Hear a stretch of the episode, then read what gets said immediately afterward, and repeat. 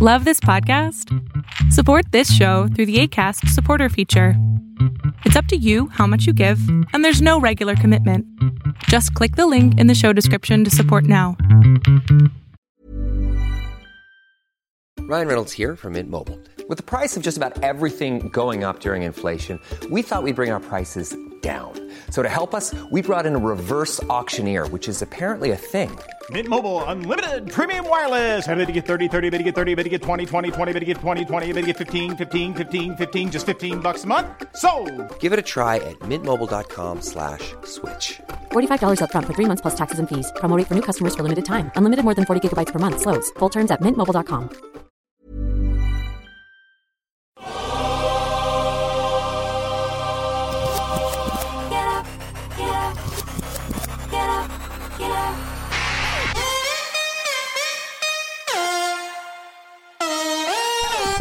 Welcome to On the Ball with Rick Bucher. Here's your host, Let's send it over to Rick Bucher. Rick Bucher.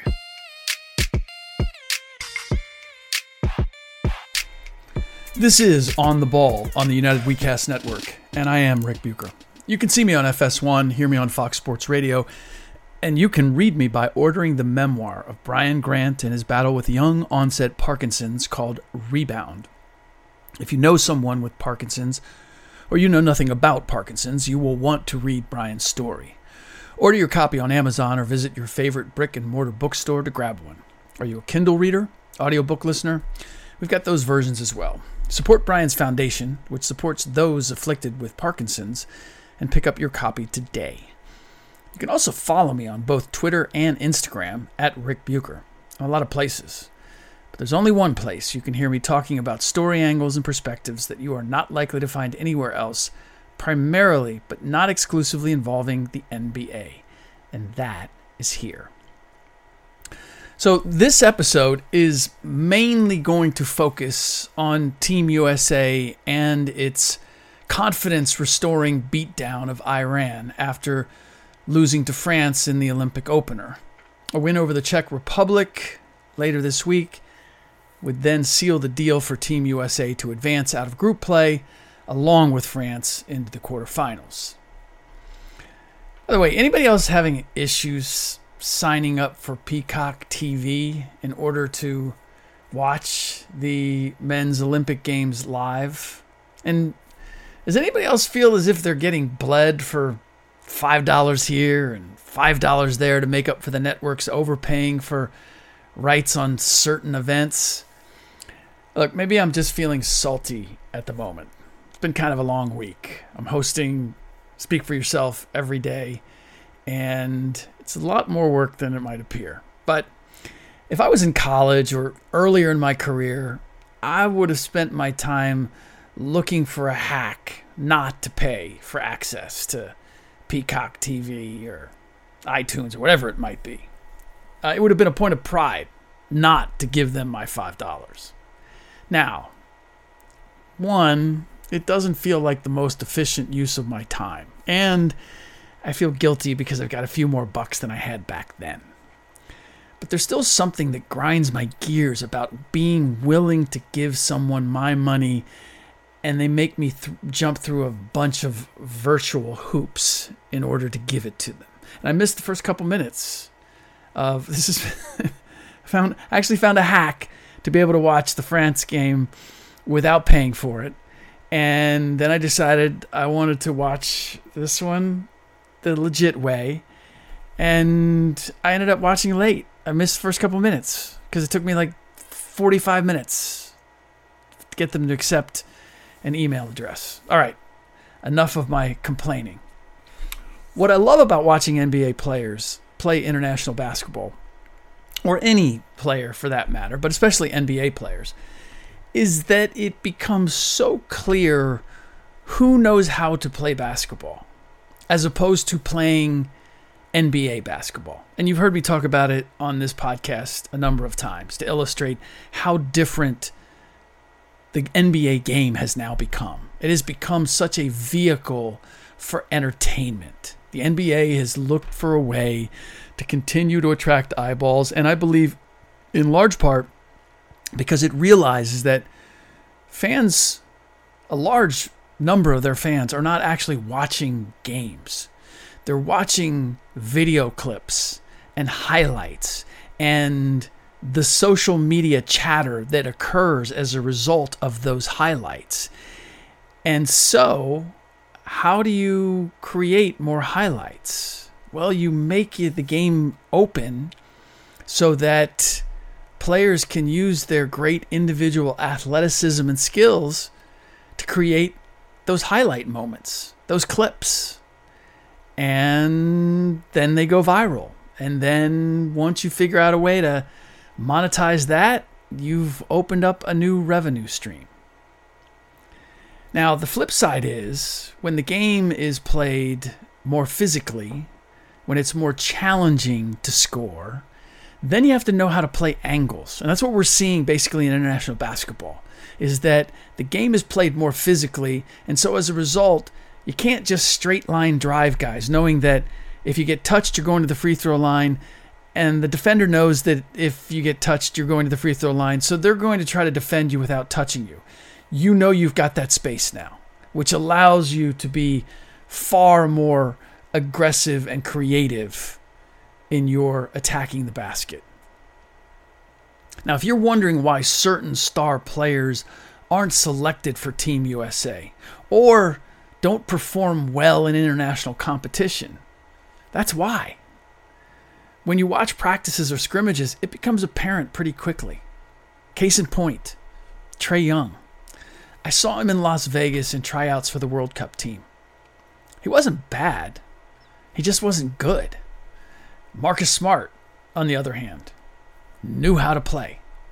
And I know that sounds vague as a description. And there may be some of you that are wondering what the hell is Bucher getting at when he says he knows how to play?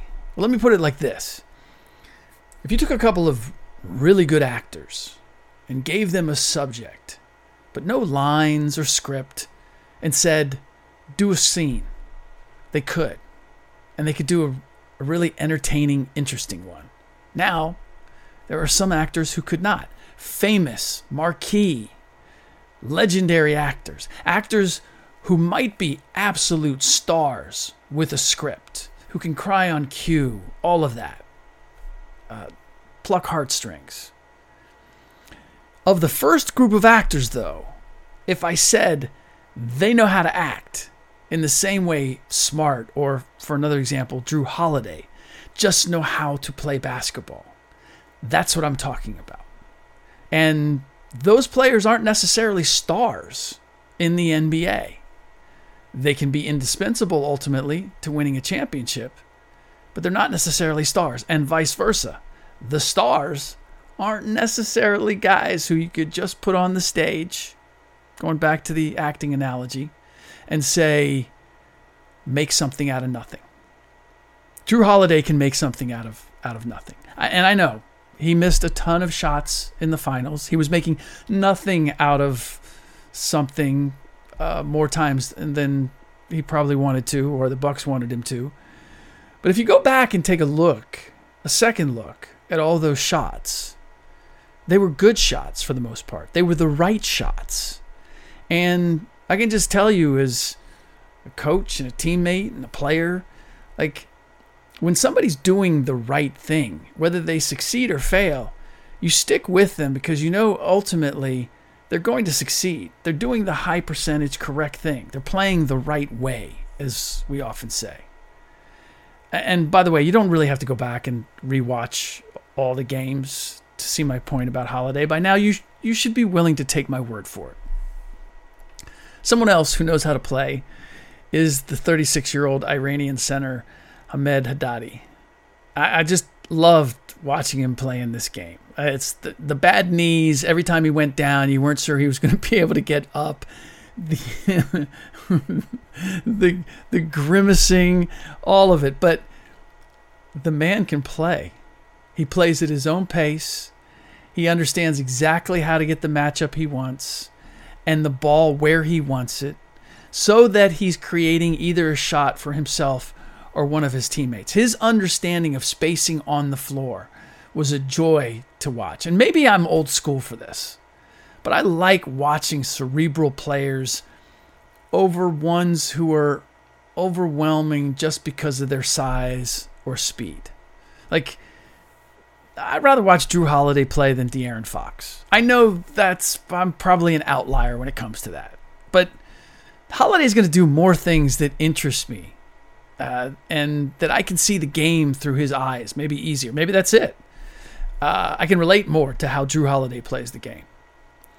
But and not to say that De'Aaron Fox is not entertaining. Those kind of players can be entertaining for sure. But it just all seems kind of one note.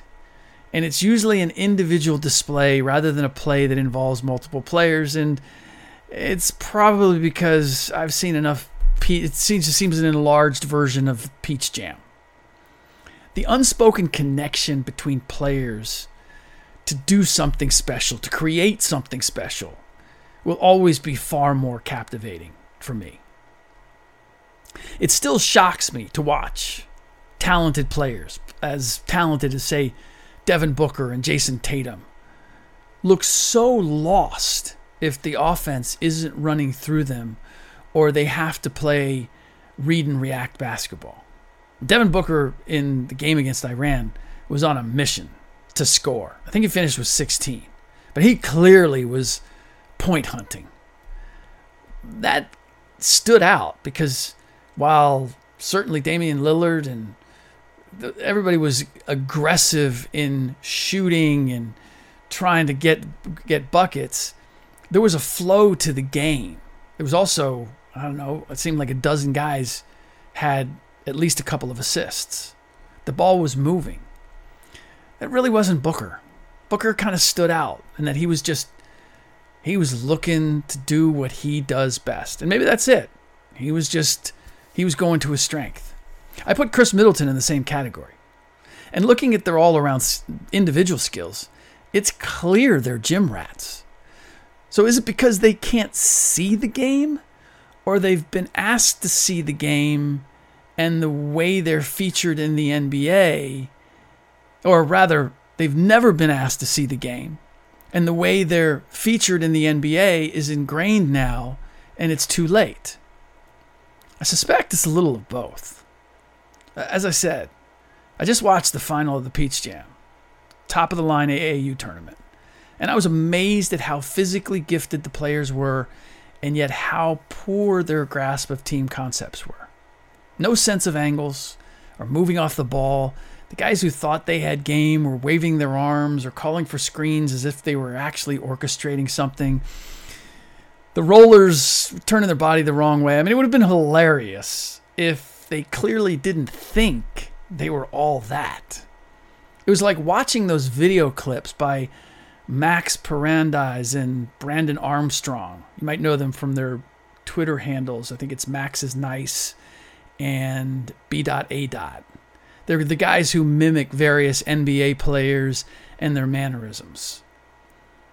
Anyway, it's a question I'm going to ask a few coaches and players the next time I'm around them about the stars or the great players who have the great individual skills and yet don't seem to see the game and why that is. It's the kind of conversation Las Vegas Summer League is especially good for. Ryan Reynolds here from Mint Mobile. With the price of just about everything going up during inflation, we thought we'd bring our prices down. So to help us, we brought in a reverse auctioneer, which is apparently a thing. Mint Mobile unlimited premium wireless. Ready to get 30, 30, bit to get 30, bit to get 20, 20, 20, bit to get 20, 20, bit to get 15, 15, 15, 15 just 15 bucks a month. So, Give it a try at mintmobile.com/switch. slash $45 up front for 3 months plus taxes and fees. Promo rate for new customers for limited time. Unlimited more than 40 gigabytes per month slows. Full terms at mintmobile.com. Now, I was happy to see Team USA beat Iran 120 to 66 because it meant they covered the spread, which was 39 and a half. And I'm pretty sure had they won by less than that, there would have been grumbling that this team still isn't playing up to its potential. I'm not worried about that. Without being in Japan, I would say one of the reasons I remain confident in this team's ability to find its stride and still win gold is the pride and desire they clearly have to live up to expectations. It isn't that they blew out Iran, although that was a welcome and solid statement that they took the loss to France to heart. It's the way they're interacting, both with each other and with coach Gregg Popovich. There are small indicators that he has their respect and that they want to win for him, as when Damian Lillard came off the floor, Pop stopped him to talk, and Dame put his arm around Pop's shoulders. Or when Pop was talking to the bench and Jrue Holiday had a big smile on his face. Trust me, I've been around U.S. Olympic teams before that didn't have any of that kind of body language toward the coach. Quite the opposite. Now, Pop has taken some criticism for making statements that were labeled as excuses because of their losses to Australia and Nigeria in exhibitions, and then France in their first Olympic game. I've also heard criticism that he's too much of a systems coach and doesn't know how to coach stars. Well, you're going to have to pick one because they can't both be true. He made those statements about the losses to Australia, Nigeria, and France in part because he is coaching stars and he knows what they're capable of, and he doesn't need to embarrass them publicly by calling them out. He knew, as I did, that Lillard and KD and the rest of that team didn't need to be publicly chastised for not playing hard enough or making shots down the stretch. They knew they didn't play hard enough. They know they didn't make enough shots down the stretch. Now, a system coach, a coach who didn't know how to handle stars, because that's kind of basically the same thing. System coaches, I'm putting everybody, you're going to play the way I think we should play. And I've been around a few of those, both in the NBA and elsewhere. They're interesting, and I understand why they do what they do, because it's usually they don't have stars. They don't have that caliber of a player. So their system makes players better if they stay within the system. But a system coach, a coach who didn't know how to handle stars, would have grandstanded and pounded the table with his fist about that loss to France or Nigeria or Australia. And the fans and probably a number of media members who were disturbed by those losses would have loved it. They would have eaten it up. And the players would have hated it. Maybe even resented it they would have seen it as winning the press conference at their expense. And maybe, just maybe, they would not have played for him the same way as a result. Besides, Pop is humble enough to know that he's still trying to figure out this team himself.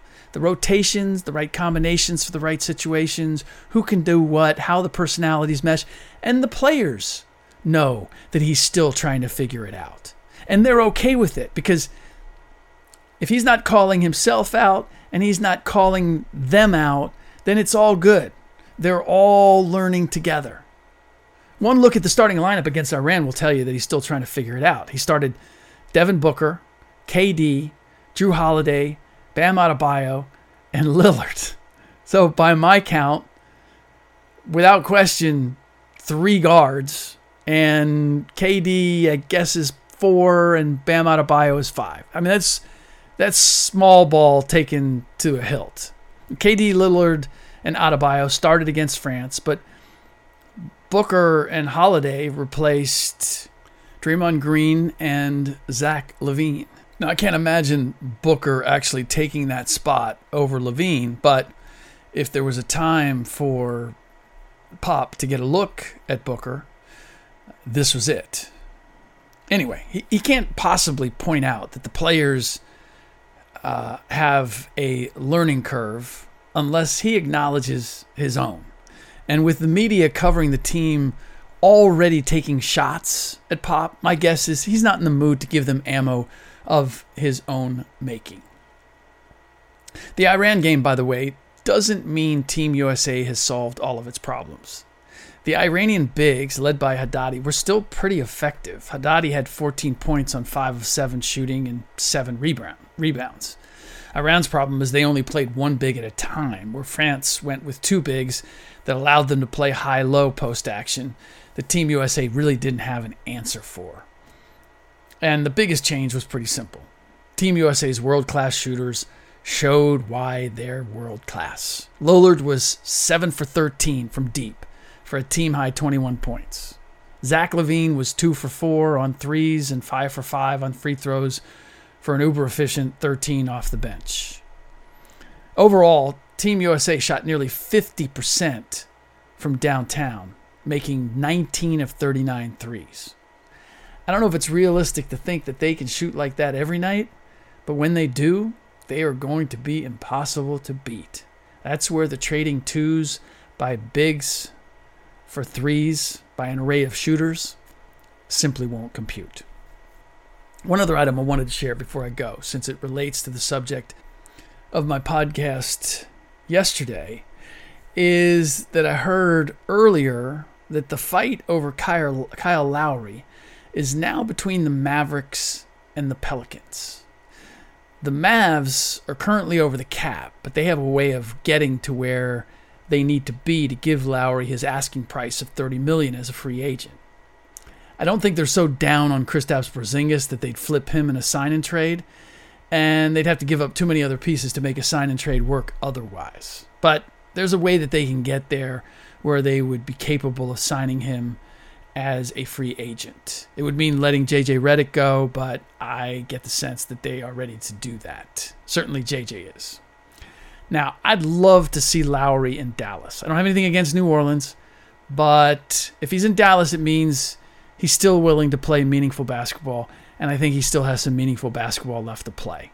I could also see him fitting very well next to Luka Doncic, diversifying the Mavs offense by being able to run it and allow Luka to get a breather off the ball, and yet still being a threat as a spot up shooter when Luka is cooking.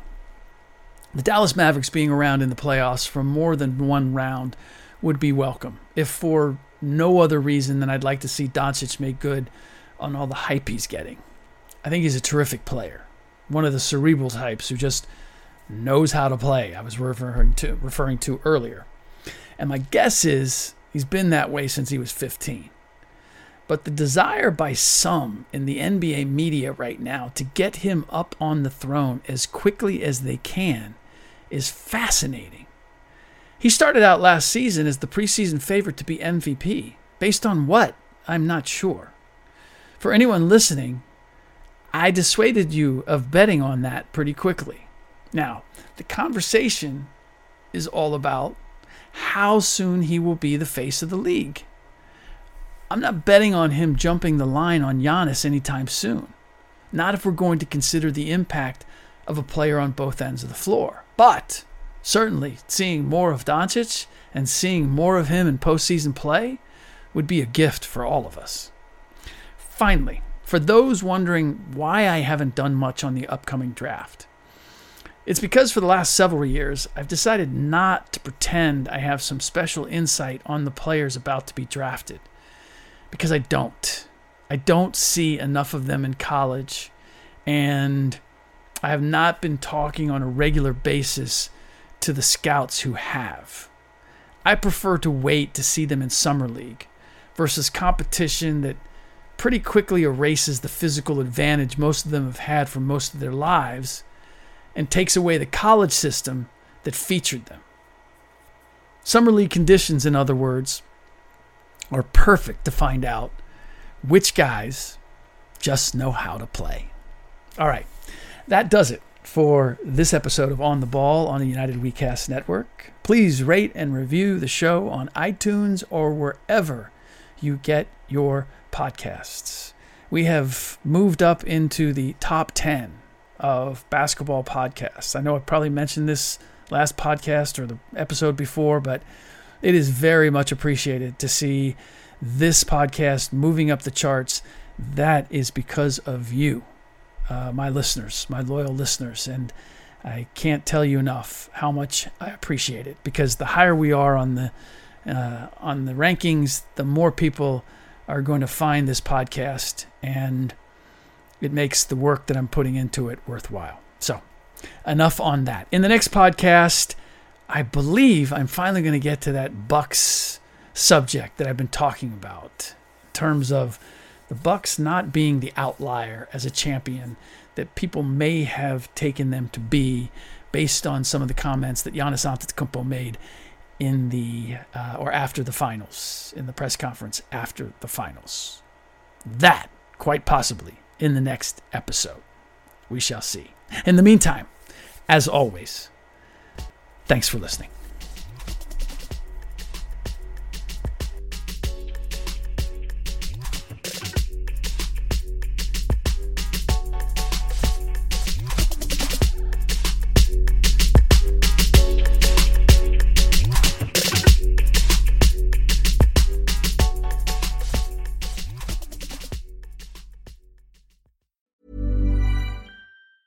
Planning for your next trip?